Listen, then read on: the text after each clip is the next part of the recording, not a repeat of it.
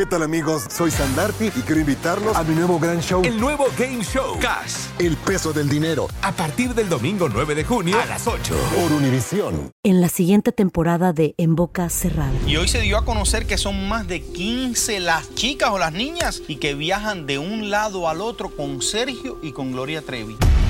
Déjame llevarlo a un hospital, por favor. Creo que es lo mejor que puedo hacer. En las condiciones en las que Sergio lo obligaba a vivir, no hubiera soportado el siguiente invierno en España. Lo que nunca se dijo sobre el caso Trevi Andrade, por Raquel Mariboquitas. Escucha la segunda temporada en donde sea que escuches podcast para enterarte en cuanto esté disponible. Bienvenidos al podcast del Gordi y la Flaca. Somos Raúl de Molina y Lidia Estefan y en los próximos minutos escucharás las noticias de la farándula más picantes del momento. Y bueno, ya va a empezar el podcast del Gordo y la Flaca con las mejores entrevistas a actores, músicos y por supuesto tus celebridades favoritas. Te voy a decir una cosa, me está mandando un tremendo chisme aquí. Ok, ya ustedes saben lo que tienen que hacer. Nuestro lente captó a Belinda caminando muy casual por la Gran Manzana y cuando su asistente se dio cuenta de la presencia de nuestras cámaras, le ayudó a tapar el rostro de la cantante. No, no tome fotos ¿Por así. qué? No, pues un videito nada más. No, un videito, no. Un saludito. un saludito, soy tu fan. Linda, soy tu fan. Qué susto. con- Dios, pero ¿por qué susto si yo no soy, soy tan feo? No, no, no. No, qué susto que, no, qué susto que esté así, señor, perdón. Bueno, Es, es una invasión. es una Belinda, solamente quería una fotito. Pero yo me tomo una foto con usted, pero no me tome así. Está bien, vamos.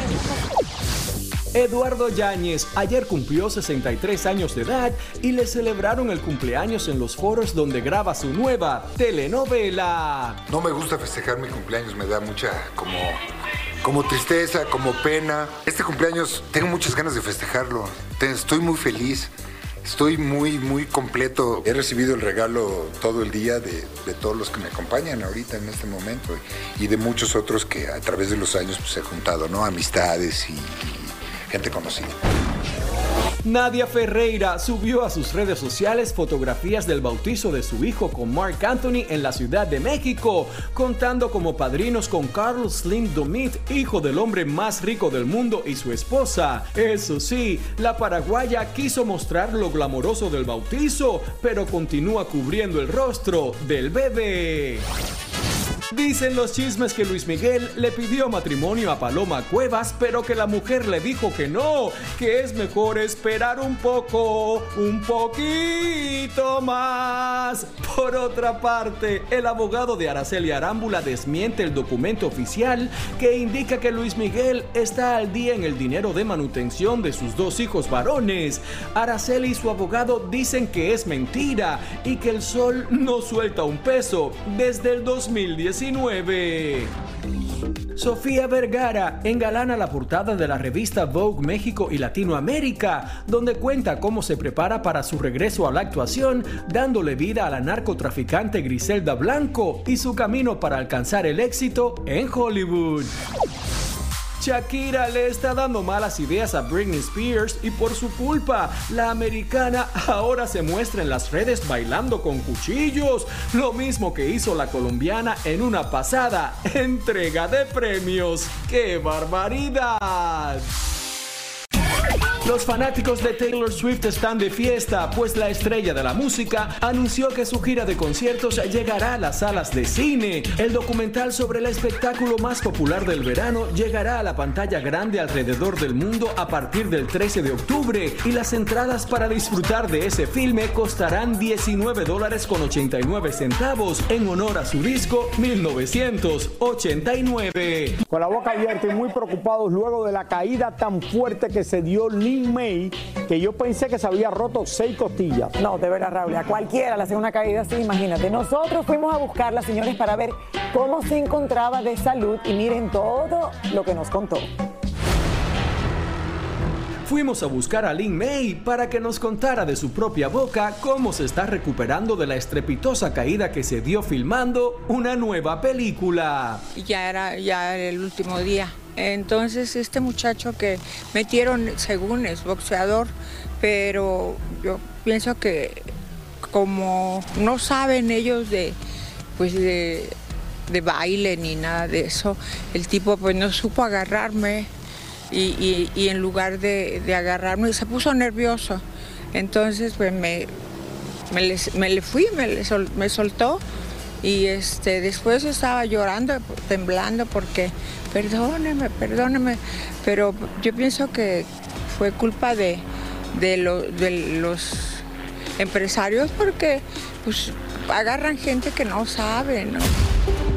La vedette nos contó que ahora ella ve la caída y ella misma se horroriza. No, cara, yo lo veo ahorita, lo veo y, me, se me hace el corazón chiquito. Digo, Dios mío, como- no me maté porque Dios me protege. Por suerte, Lynn ya fue al médico y no hay fractura alguna. La- Las radiografías, todo está, eh, todo ya está listo para... Ya estoy bien, no tengo nada. Ya me salió que no, que no tengo nada. Imagínate, estaría tan tranquila. Por último, nos dijo que no piensa demandar a su bailarín. Eh, Es un muchacho pobre, ¿no? Sí, sí, precisamente en- agarran personas que no saben porque por no pagar mucho, ¿me entiendes? ¿Qué, qué le puedo sacar a un, a un muchacho? Ni lo voy a demandar. Si no estoy, no estoy lastimada, si estuviera lastimada, pues eh, sería demandar al, al- al productor.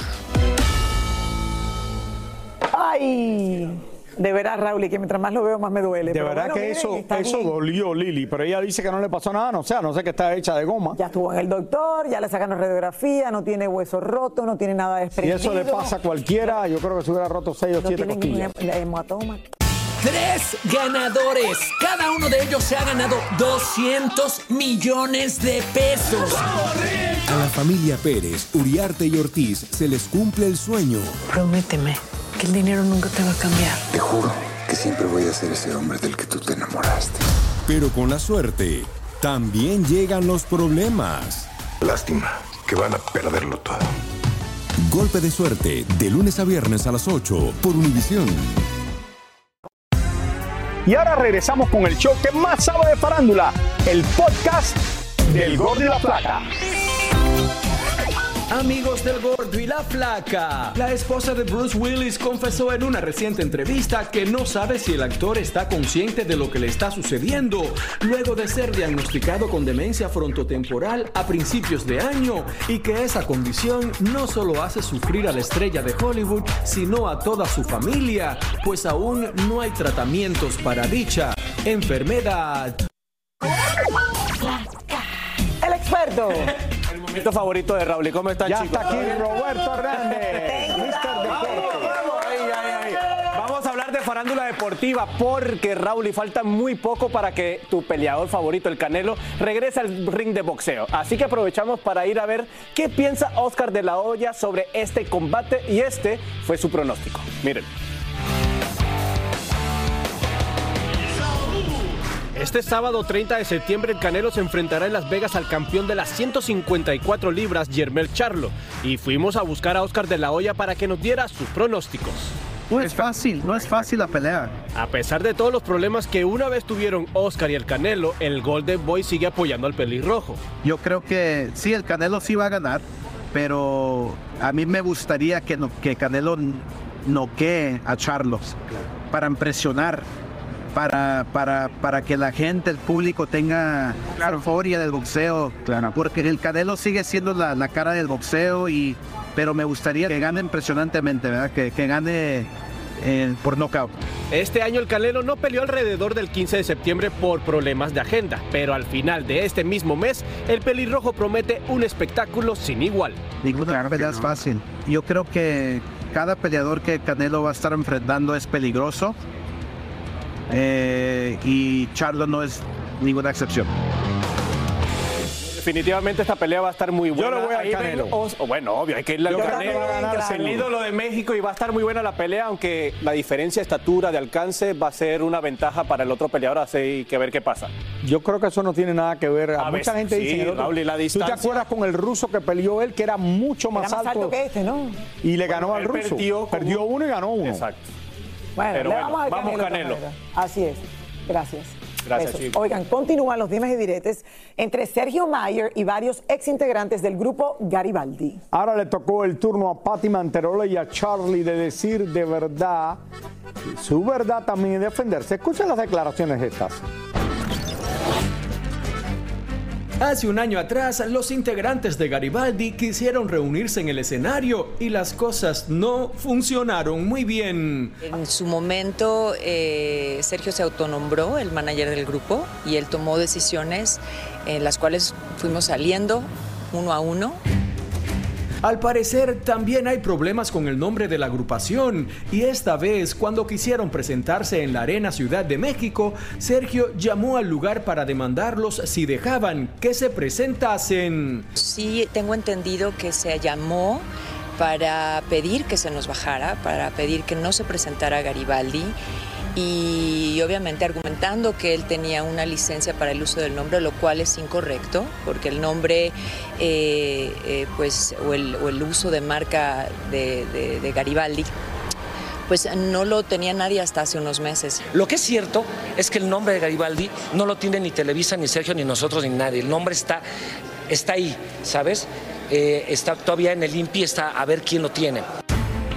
Pero mientras se resuelve legalmente el problema del nombre, los demás integrantes de Garibaldi decidieron cambiarse el nombre por GB5 para evitar conflictos, aunque Sergio siga poniéndole trabas a su reencuentro. Lo primero que hizo fue este, eh, pues, tratar de bloquear el trabajo que nosotros pues, de una manera muy honesta y muy eh, tranquila hemos querido hacer. Y pues sí, fue muy desafortunado que le haya, haya tratado de llamar a tantas personas para bloquear el trabajo, en lugar de llamarnos a nosotros, ¿no?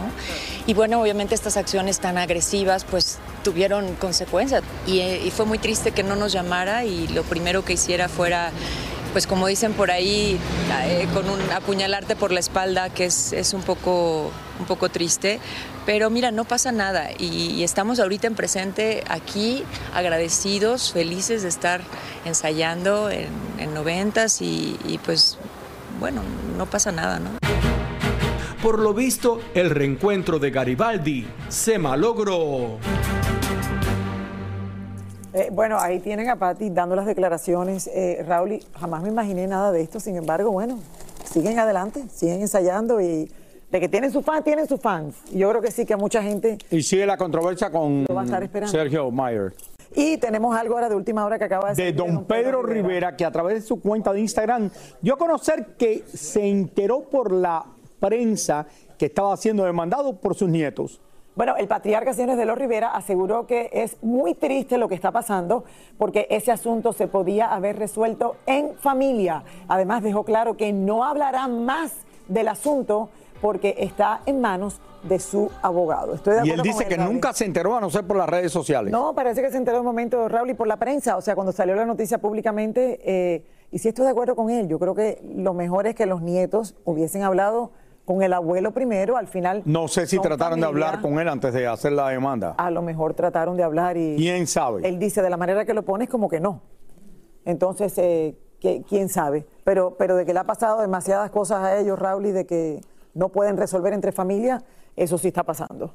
Ay, oiga, Nueva York, señores, es imán para los artistas y siempre se encuentran personajes con talentos inusuales y muy originales. Bueno, y Elena Solano tuvo la oportunidad de conocer una artista muy fuera de lo común y en vivo nos cuenta más de todo esto. Adelante, Yelena. Hola, Yelena. Hola, hola Lili, hola mi gordo. Señores, así es. Antes de nada, a ver, le presumo, estoy en Times Square. Por este lado todo marcha a la perfección, todo el mundo anda tranquilo. Pero así es, son muchos los talentos que existen aquí en Nueva York. Muchos, pues, no se han descubierto. Pero, ¿qué creen? Esta chica está dando muchísimo de qué hablar porque ella ha puesto a volar su imaginación y de una manera muy agradable sorprende a los artistas. Aquí les va la nota. En Nueva York, el talento está por todas partes y muestra de ello es Nadia Domínguez, que se ha vuelto viral en las redes sociales por tallar en sandías el rostro de varios artistas. Hace cuatro años empecé como que a hacer dibujos en sandías, poco a poco. Muchas personas piensan que es dibujo, es pintura, pero ya viéndolo en persona se dan de cuenta que es todo detallado, es hecho a mano con un cuchillo pequeñito. Soy zurda. So, prácticamente la, la zurda es la que hace todo esto. Con la derecha no, no sé hacer nada, pero ya dos veces operada, pero aún así sigo. Tengo una amiga que me dice, oh, va a ser tal, tal art- artista por aquí, y ya este, yo la hago. Suerte si lo encuentro, ¿no? Y sí, gracias a Dios, cada uno que yo he hecho, cada uno que yo he encontrado.